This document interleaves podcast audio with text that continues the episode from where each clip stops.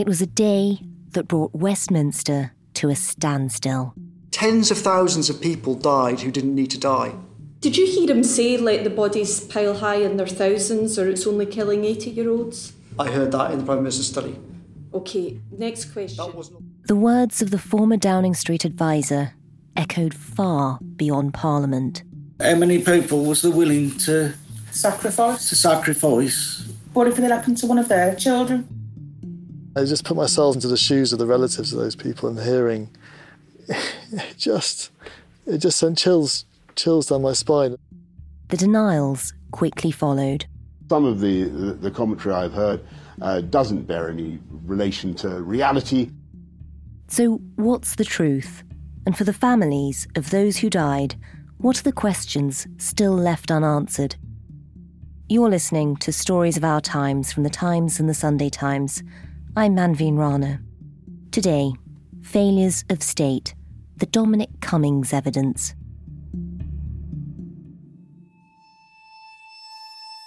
Good morning, Mr. Cummings, and thank you for offering to appear. Thank you, Mr. Chairman. Um, I think it's. When the public needed us most, the government failed. I'm Norman Wellington. I'm Jane Wellington. Well, thanks so much for doing this, both of you. We really appreciated it the last time you spoke to us, too. You know, I know it's not an easy thing to talk about. I'd like to say to all the families of those who, uh, who died unnecessarily how sorry I am for the mistakes that were made and for my own mistakes at that. As Dominic Cummings began nearly seven hours of evidence in Westminster, in Walsall, near Birmingham, Jane and Norman Wellington found much of it too difficult to watch. It's all right apologising, it ain't going to change nothing. In November, they lost their son Cameron to the second wave of the virus. He was just 19. The Wellingtons are one of several bereaved families we spoke to last week, who you'll hear from throughout this episode. We shouldn't be having to have this conversation. My son should still be here. A lot of families, their loved ones should still be here. I first spoke to Jane and Norman just before Christmas. He was really fun to be around, energetic. He had a lot of time for his little brothers and sisters. He was really kind. He was a nice lad, he was a genuine lad. For Cameron, it began with a cough. The family called NHS 111, who told him to rest. The cough just started getting worse and he kept struggling for breath. A week later, Cameron's symptoms had got worse. Jane took him straight to hospital. Told him he'd be okay, and I says, I'll pick you back up later. Told him I loved him, and he, he walked in. I went back home while I was waiting, and within five minutes of me getting back home, the nurse told me to get straight back down. His oxygen levels was 10%. They put him on the oxygen, and he just never come back out of it. After days of intensive treatment, Jane and Norman got an urgent call from the hospital. They phoned us back up again, saying you need to get down here quick. It's getting worse. That must have been such a difficult journey. Yeah, it, it was the worst, I've got to tell you. Anyway, when we got there, they give us the bad news, really. They just says, look, we're sorry, we've done everything we can. But his organs are failing now. I even asked them if they could take my organs and give them to Cam instead but there was nothing else they could do. I said, you could take anything off me, just make sure they loose. God, ah, that must have been so hard. Yeah. We just don't know what to do. They told us in that room, they said we were sorry that you can go and sit with him for a, a couple of hours, but not that you'll ever be ready, and then just tell us and we'll switch the machine off. He's not going to make it. He's, he's definitely going to die today, so just go and sit with him for a bit. So we went in and there and put the protection, two protection coats on. We sat with him a few hours time. Yeah. I held his hand and we was talking to him. And as we was talking to him, we noticed the colour going out of his hands. Yeah, it's like a bruising that was coming through on it. Yeah. Where all the capillaries was breaking down. So we just looked at each other and said, it's, it's time we can't put him through it no more. You never expected do your own kids. No, we was just numb at the time. We, we didn't even know what was happening. They stood behind the bed, all the doctors and nurses. And within a minute, about a minute and a half, he'd, he'd gone, hadn't he? Yeah, I'm so sorry. thank you. How are you coping? It feels worse every day, to be honest. They've got five other children and a grandson. But if it weren't for them, I don't think I would have carried on, to be honest. But I've got it for them. Yeah, really. We've got to carry on.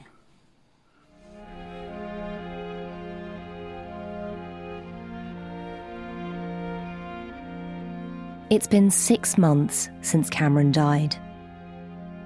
Norman and Jane have been trying to make sense of what happened.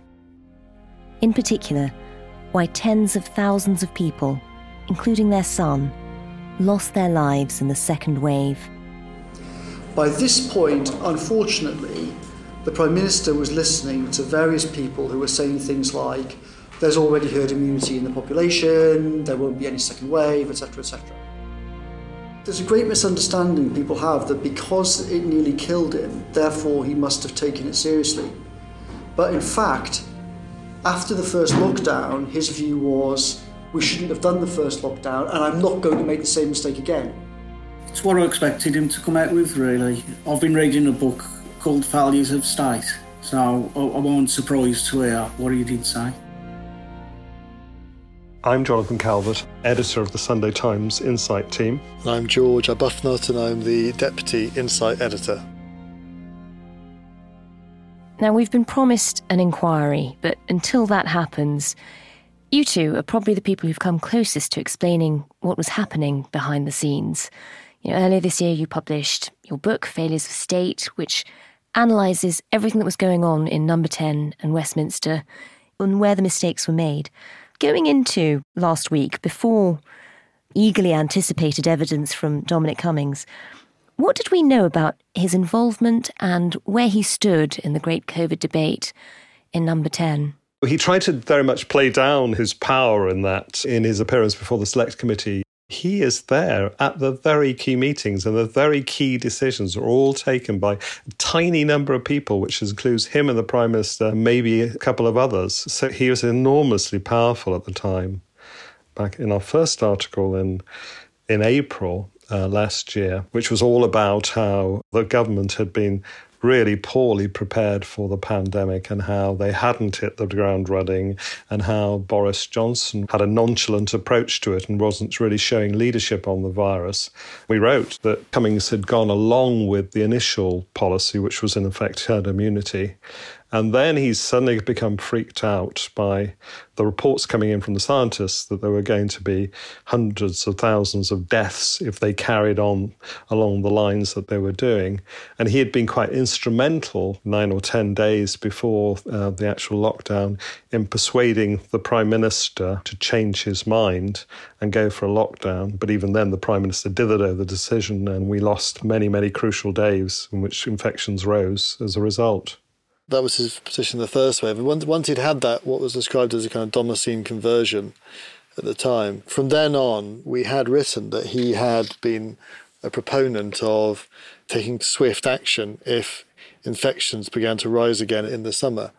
And he had been a big proponent of the circuit breaker lockdown in September and was extremely disappointed that the Prime Minister hadn't taken his view. And that, and that had then soured their relations going forward. So we knew that much, but he certainly um, put a lot more flesh on, on those bones, to say the least. Before the session began, what did you both feel you were really hoping to hear in the session? What were the questions you wanted him to answer?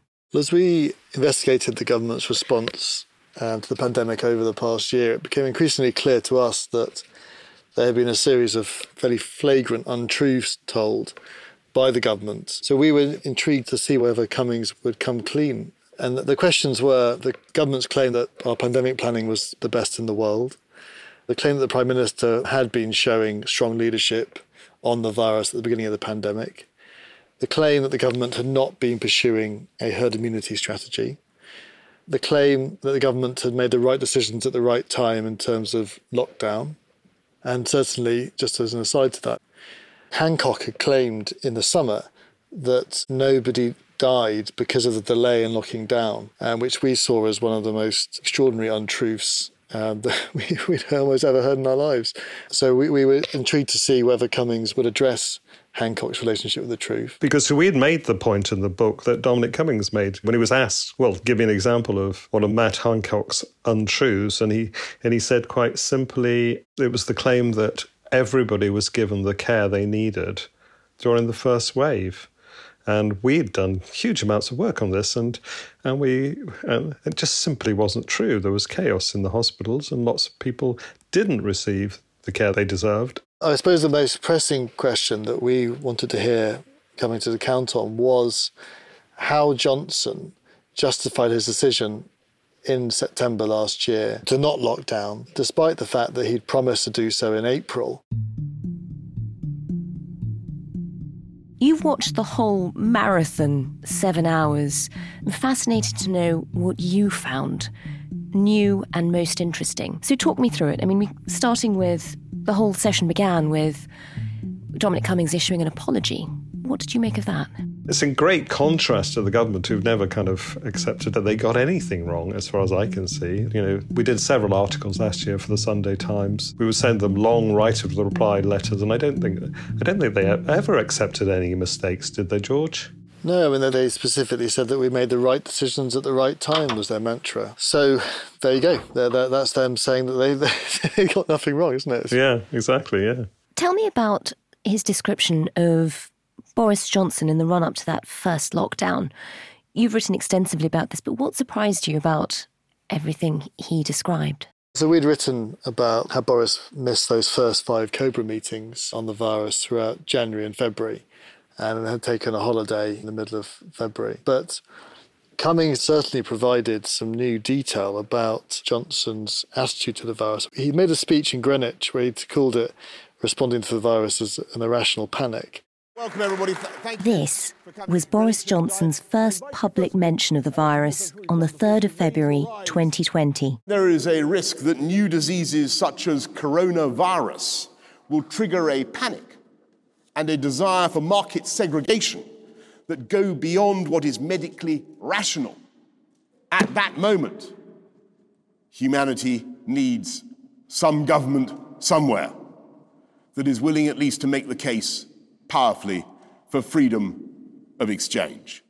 So we had a sense of it, but we weren't aware that he had described it privately as, according to Cummings, as a scare story and had suggested that Chris Whitty should inject him live on TV with COVID to show how harmless it was. That was extraordinary. In February, the Prime Minister regarded this as um, just a, a scare story he, he regarded, he d- described it as the new swine flu. Did you tell him it wasn't? Certainly. But the view of various officials inside number 10 was um, if we have the Prime Minister chairing Cobra meetings and he just tells everyone it's swine flu, don't worry about it, I'm going to get Chris Whitty to inject me live on TV with coronavirus so everyone realises it's nothing to be frightened of, that would be that would not help actually serious planning it seems like officials, according to Cummings, officials were glad that he wasn't at those Cobra meetings because they felt that his views on the virus would be extremely unhelpful to their plans to tackle it. Or did he let things go so far before they reacted? That's Cameron Wellington's parents, Norman and Jane again. And to hear that he was even talking about being injected with COVID in front of the cameras, just to um, dispel the fears that it was actually even dangerous. It's just like rubbing salt in the bones. It's like he's mocking you. We knew that Boris wasn't there, and that's what we'd written. And we knew that he wasn't giving leadership and really didn't engage with it until the very end of February, the beginning of March. Cummings' account is that Boris just regarded it as swine flu. Boris says he wanted to be the mayor from Jaws because the mayor from Jaws is the man who kept the beaches open when the shark was eating all the people. And he's made jokes about that publicly in the past. And he was obviously continuing to say that that's, that's what he believed in, i.e., he believed in keeping the economy open regardless of the threat. Cummings was very clear on was that the Prime Minister in that period regarded The threat not being the virus, but the threat being the overreaction to the virus, which might damage the economy. The Prime Minister said all the way through February and through the first half of March the real danger here isn't this new swine flu thing, it's that the reaction to it is going to, is going to cripple the economy. And to be fair to the Prime Minister, although I think he was completely wrong, lots of other senior people in Whitehall had the same view. The Prime Minister got it completely wrong in that period. And although we've kind of written about that before, to hear it in Cummings' words and in, in, those terms, and to hear him joking about going on live TV being injected by Chris Whitty was quite extraordinary. Yeah, I mean, I don't know if he was joking. That's the thing, and because even the, on the Jaws point, we always felt that that was kind of a half joke, but it wasn't a joke. It has killed thousands of people. When they were suggesting that we have a strict border policy to, to quell the virus's importation into this country, according to Cummings, he was saying that he wasn't interested in that because he wanted to be the mayor in Jaws. His argument after that happened was literally quote I should have been the mayor of Jaws and kept the beaches open. That's that's what he said on many many occasions. That was his reason for not stopping the virus flooding in from China and Europe. So it's not a joke. It's that was his actual viewpoint. Was there a sense from what Cummings was saying that Boris Johnson just sort of had too many other things going on in the background. He was distracted. Cummings even managed to mention Dilyn the dog at one point. And then to add to the, it sounds so surreal it couldn't possibly be true. That day, the Times had run a huge story about the Prime Minister and his girlfriend and their dog. And the Prime Minister's girlfriend was going completely crackers about this story and demanding that the press office deal with that.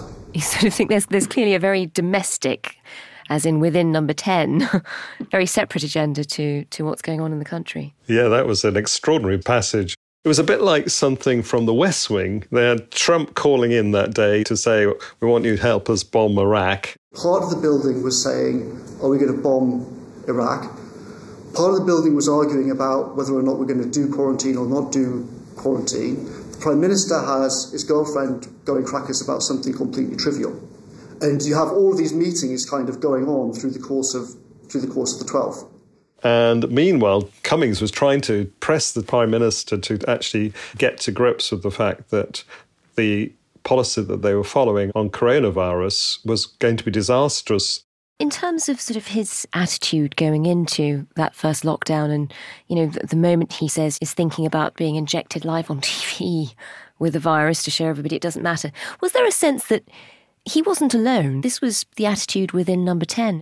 Well, that, that was purely born out of the fact that they had this herd immunity policy, which they've, they've, they've been trying to deny for more than a year now, but it was absolutely clear that that's what it was. I mean, it was, it was clear from their own action plan that they published in the beginning of March. Of course, no one wants this to happen. No one wanted any of it to happen. But the point was, herd immunity was regarded as an unavoidable fact. And then it was actually verbalised and expressed directly. Patrick Vallance on Sky News and BBC Radio. To try and reduce the peak, broaden the peak, not to suppress it completely, also because most people, the vast majority of people, get a mild illness to build up some degree of herd immunity as well, so that more people are immune to this disease. It was absolutely clear that that's what they were doing. And Cummings expressed his absolute bewilderment that Number 10 has been trying to deny that. Herd immunity by September in a single wave was the official plan A. That's on the COBRA document that I shared with you as it's described, the optimal single peak strategy. This was kind of colourfully illustrated because he says that in that second week of March, the Cabinet Secretary said, Prime Minister, you should go on TV tomorrow and explain to people the herd immunity plan and that it's like the old chickenpox parties. We, we need people to get this disease because that's how we get herd immunity by September. And I said, Mark, you've got to stop using this chickenpox analogy. It's, it's, not, it's not right. And he said, why? And Ben Warner said because chickenpox is not spreading exponentially and killing hundreds of thousands of people. So that strongly suggests that the government did want people to become infected, which is completely opposite of what they've been claiming in public.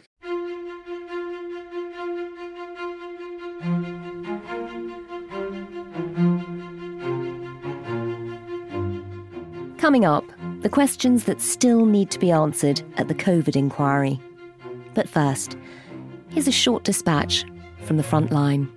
I'm Anthony Lloyd, war correspondent for The Times. It's you who enables me to report from some of the most volatile environments in the world. Get to the heart of the stories that matter every day with The Times and Sunday Times. Subscribe today and enjoy one month free.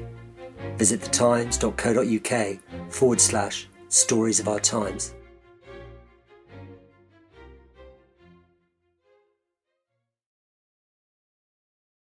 Talk me through what we learned from the evidence during the session about how there was a moment of realization that they had the wrong policies, things weren't working. What most surprised you about that? What seems to happen is the government were definitely employing a strategy that would have led to herd immunity. What they wanted to do was have a big first wave so that this might give protection in, uh, from a second wave in the autumn because everybody would have been infected. They feared if they didn't do that, then they might have an even bigger second wave in the autumn when traditionally, you know, kind of things like flu, etc., are worse. It didn't make sense. The government published a document on the 3rd, which was the contain, mitigate, delay thing. When we got that document, right, we've been told for weeks, we've got all of these plans in place, etc., etc., etc. When we got this document, we leafed through it, and Ben Warner literally said, This is the press release, where's the actual plan?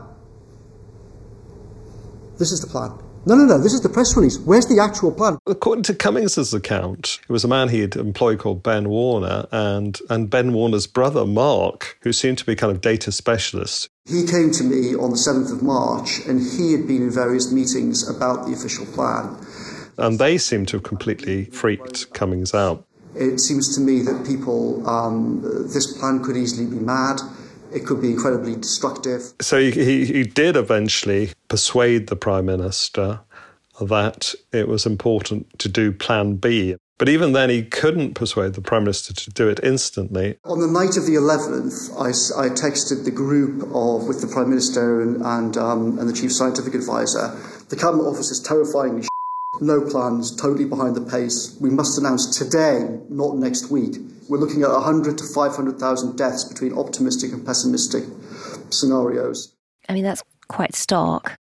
There was also a sense, and you wrote about this last year, but we were supposed to have one of the best pandemic plans in the world. But when it was tested, everything seemed to fall apart. Dominic Cummings described a really shocking scene where a civil servant describes that. At this point, the second most powerful official in the country, Helen McNamara, is the Deputy Cabinet Secretary. She walked into the office while we're looking at this whiteboard. She says, I've just been talking to the official, Mark Sweeney, who is in charge of coordinating with the Department for Health. He said, quote, I've been told for years that there is a whole plan for this. There is no plan. We're in huge trouble. Helen McNamara said, I've come through here to the Prime Minister's office to tell you all, quote, I think we are absolutely f- You know, if you ignore the unparliamentary language there, it's clearly a real sense of panic. What did you make of that? Very much chimed with what insiders within Downing Street told us at the time that there was this kind of feeling of inertia that people would say to each other, This can't be serious, because if it's serious, we'd be doing something, but we're not doing anything. In a funny way, I think we all could see the car crash. It did feel a lot like we were living in a disaster movie, didn't it? This is like a scene from Independence Day with Jeff Goldblum saying the aliens are here and your whole plan is broken and you need a new plan, right? That is what the scene was like that morning. You're being shown all of these graphs about time to peak of the epidemic in June, but this is all completely wrong. The NHS is going to be smashed in weeks. I remember sitting in my office and I remember there was a case. Someone in the office was infected you can see other countries. Uh, this was actually missing from the testimony was the international context of what was going on in that period. France is just hours away from a nationwide lockdown. Italy locking down the entire country. Spain then locked down and France locked down by the 17th. The delay is to maximise the effect. But they were trying to achieve herd immunity, and they did start to explain that. In terms of building up a herd immunity, within the UK. What, I mean, what sort of percentage of people need to have contracted the virus? Probably about 60% or so. 60%? But then as soon as they explained it, the reaction from the public was so appalled that they then had to try and cover it all up. I mean, even with that, even looking at the sort of the best case scenario, 1% fatality, that's an awful lot of people dying in this country. The public can be assured that the whole of the UK is always well prepared for these types of outbreaks. And will remain During the session, Dominic Cummings reserved a lot of his most damning criticisms for Matt Hancock. I think that the Secretary of State for Health should have been fired for at least 15, 20 things, including lying to everybody in multiple occasions, in meeting after meeting in the, in the Cabinet room and publicly. Rosie? Oh dear. Is that something you'd heard? That was new to me, I have to say. I didn't know that. Uh, he said at one point, he, he almost said every day to the Prime Minister that he should fire Matt Hancock. I mean, there were some serious allegations in there. Hancock told us in the Cabinet room that people were going to be tested before they went back to care homes. What the hell happened? He had assured the Prime Minister that everybody would be tested. Right from the start, we've tried to throw a protective ring around our care homes. And then only later did they realise that this had not been the case. Now, all the government rhetoric was we put a shield around care homes and blah, blah, blah. It was complete nonsense. Then he had a conversation with the Prime Minister in which they both said, but Hancock had assured us about it. The Cabinet Secretary said to the Prime Minister in almost the first meeting when he came back Prime Minister, the British system is not set up to deal with a Secretary of State who repeatedly lies in meetings. And that is a really serious allegation. Do you think people should be worried about facing corporate manslaughter charges? I don't know about that because I don't really know what the kind of laws are. Let's separate some of these out. So, with the testing in particular, there was sort of an implication that he was saying things that would help his political career rather than the health of the nation. That's right. Uh, Cummings said that Hancock made that big claim that there would be 100,000 tests by the end of April, so 100,000 a day. Cummings had this plan to build up the testing program, but he describes Hancock ringing round all the testing people, trying to persuade them to gerrymander and inflate the testing figures to make sure that he hit his 100,000 target by the end of April. And Cummings describes having to ring round people saying, please ignore him. It was criminal, disgraceful behaviour that caused serious harm. Which again is, is an incredibly serious allegation. They did actually, I mean, you know, they slightly massaged the figures, but they did more or less get to 100,000. So we kind of gave them a bit of slack on that. What we hadn't realised, and that's the differences with Cummings' account of it, is that this caused mayhem for the bigger process going on, which was designed to really ramp up testing to much, much more. So it actually slowed things down in the end. Yeah. It's such a shocking claim to think at a time like that any minister would be putting political point scoring above a long term strategy. From what you know of what was happening behind the scenes, how do we assess those claims? It's, it's hard for us to know the truth on that. I welcome the opportunity to come to the House to put formally on the record that these unsubstantiated allegations around honesty are not true, and that I've been straight with people. So he's clearly denying all of the allegations and insisting that he's been honest and open throughout. What do you make of that from everything that you've looked at in looking at the Cummings evidence? We obviously don't know what he said in private to the Prime Minister. On the other hand, we have seen what he said in public. And on such issues as everybody got all the care they needed, he's simply wrong. On such issues as we didn't lock down too late, he's simply wrong. And saying that there was no herd immunity, again, he's wrong. There is kind of a pattern of these kind of statements from him which are big and bold. And it's very, very difficult to understand how he could make those claims.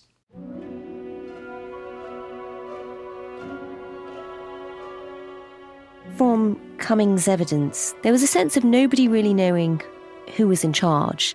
You know that Spider Man meme with Spider Man, both the Spider Mans pointing at each other, but it's like that, but with everybody. So you have Hancock pointing at the permanent secretary, and you have the permanent secretary pointing at Hancock, and they're both pointing at the cabinet office. The cabinet office is pointing back at them, and all the different Spider Mans are all pointing at each other, saying you're responsible. But I suppose we do have to remember it's through the prism of Dominic Cummings. You've written a lot about the autumn when there should have been a circuit breaker lockdown. There wasn't one. He places everything squarely on the Prime Minister's shoulders. How should we read that? I think one of the big things that came out of that was I don't think anyone had realised this, was that according to Cummings, the Prime Minister regretted having a lockdown at all. He didn't think in July or September, you know, thank goodness we did the first lockdown, it was obviously the right thing to do, etc., etc. His argument then was, we shouldn't have done the first lockdown, and I'm not going to make the same mistake again. It's hard to believe, really, isn't it? It would be hard to believe, apart from the fact that when it came to it in the second wave, he then made the mistake again, but did it even worse, and he did it deliberately. And the results of, of that we've had another 100,000 deaths.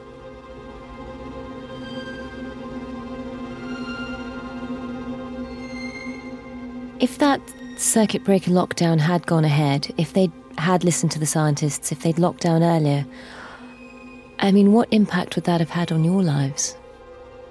If we'd have locked it down earlier in the first place, maybe all these people wouldn't have passed away.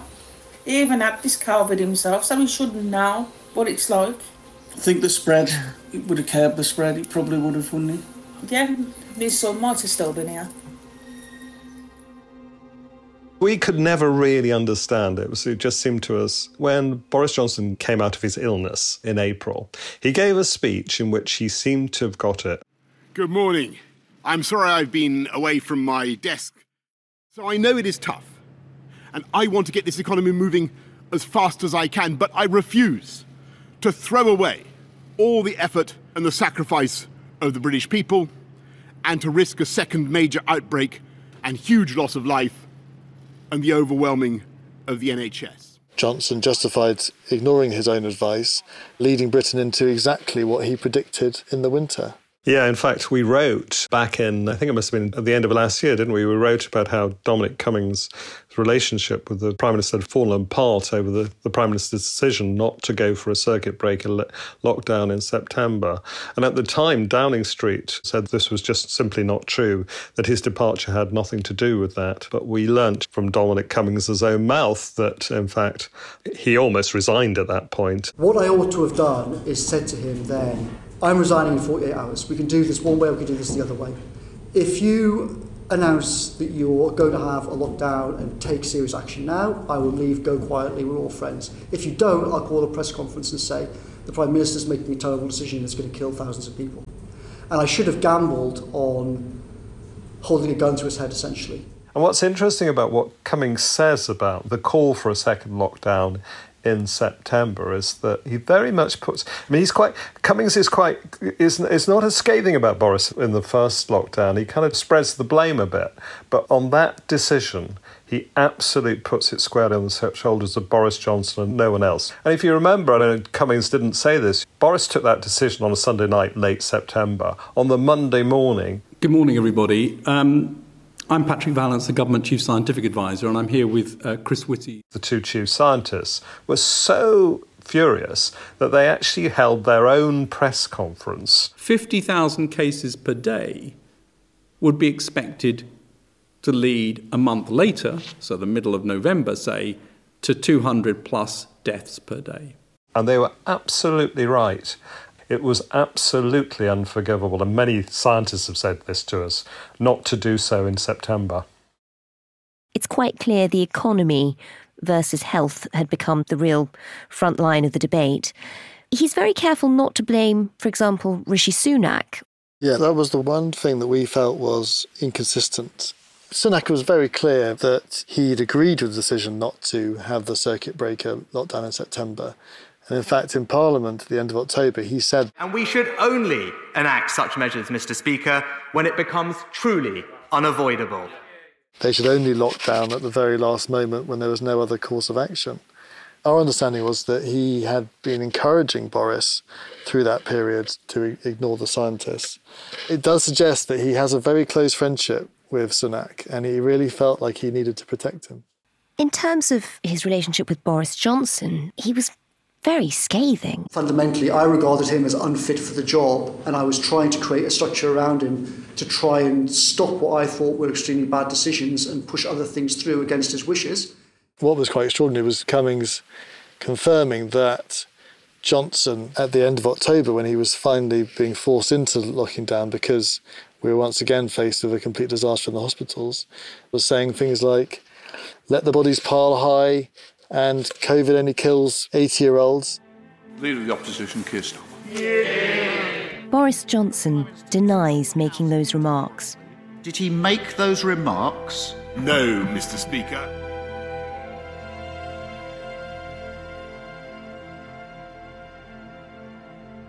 You've both reported a lot on, on what was happening in Whitehall and in Number 10 in the run up to both of the lockdowns. Every time you wrote those articles, there was a real backlash from Number 10. You were told that the articles were inaccurate, there was a lot of criticism from, from government. Do you feel vindicated having heard Dominic Cummings? We certainly feel like his testimony corroborates a lot of our reporting. I mean, it is very refreshing to have somebody who was actually in the room come out and, and honestly say what happened in a detailed way, going through his texts and his messages and picking out meetings and actually, you know, telling us what was said in them. You know, I think his account is incredibly important because it I think it will help the inquiry when it happens get to the truth of what happened. The very worst day of my life was losing my dad. And for seven hours, I had that moment replayed again and again. Lobby Akinnola lost his father, Olufemi, to COVID in April 2020. When you lose someone to coronavirus, one of the hardest parts is how quickly they just go. Someone full of life just disappears in an instant, and there's nothing you can do about it. And learning that time and again something could have been done. I wouldn't wish it on my worst enemy. Watching the session was was pretty heartbreaking to be honest. Sophia Engar lost her father Zahari.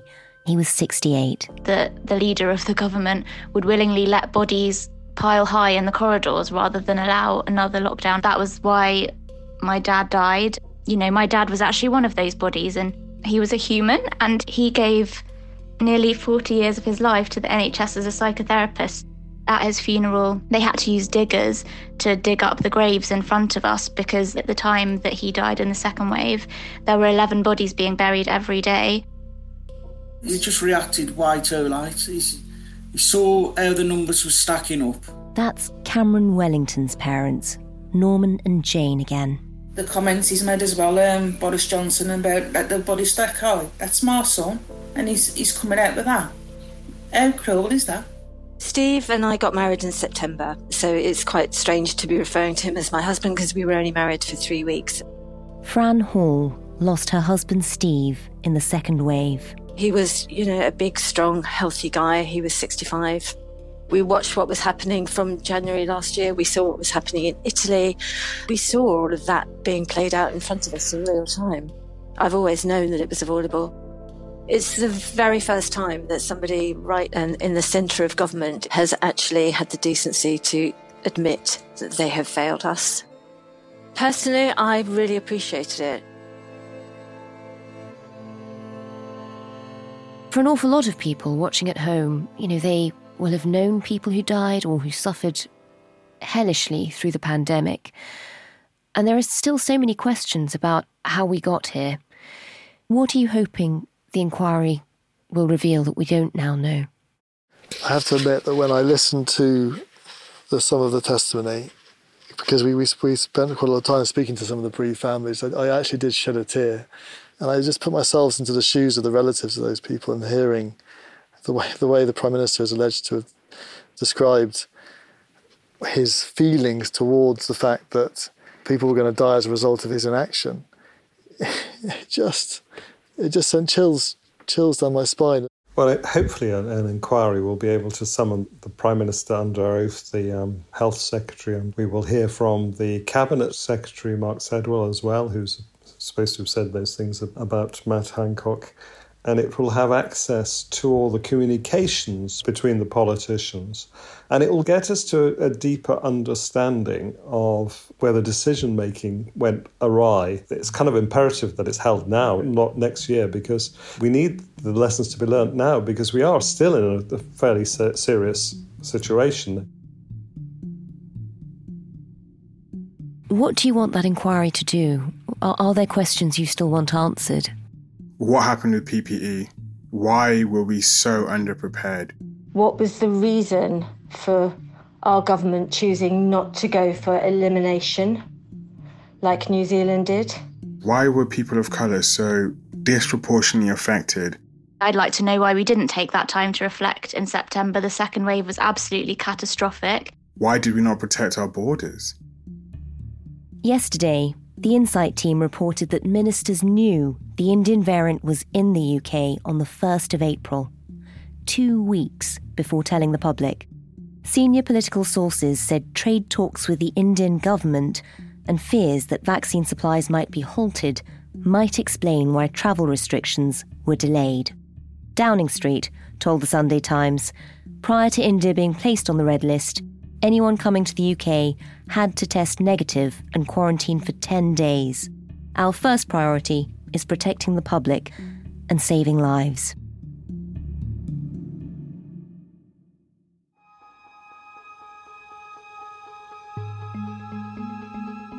You've been listening to Stories of Our Times, a podcast brought to you thanks to the subscribers of The Times and The Sunday Times, with me, Manveen Rana, and my guests, Jonathan Calvert and George Arbuthnott, the Sunday Times Insight team.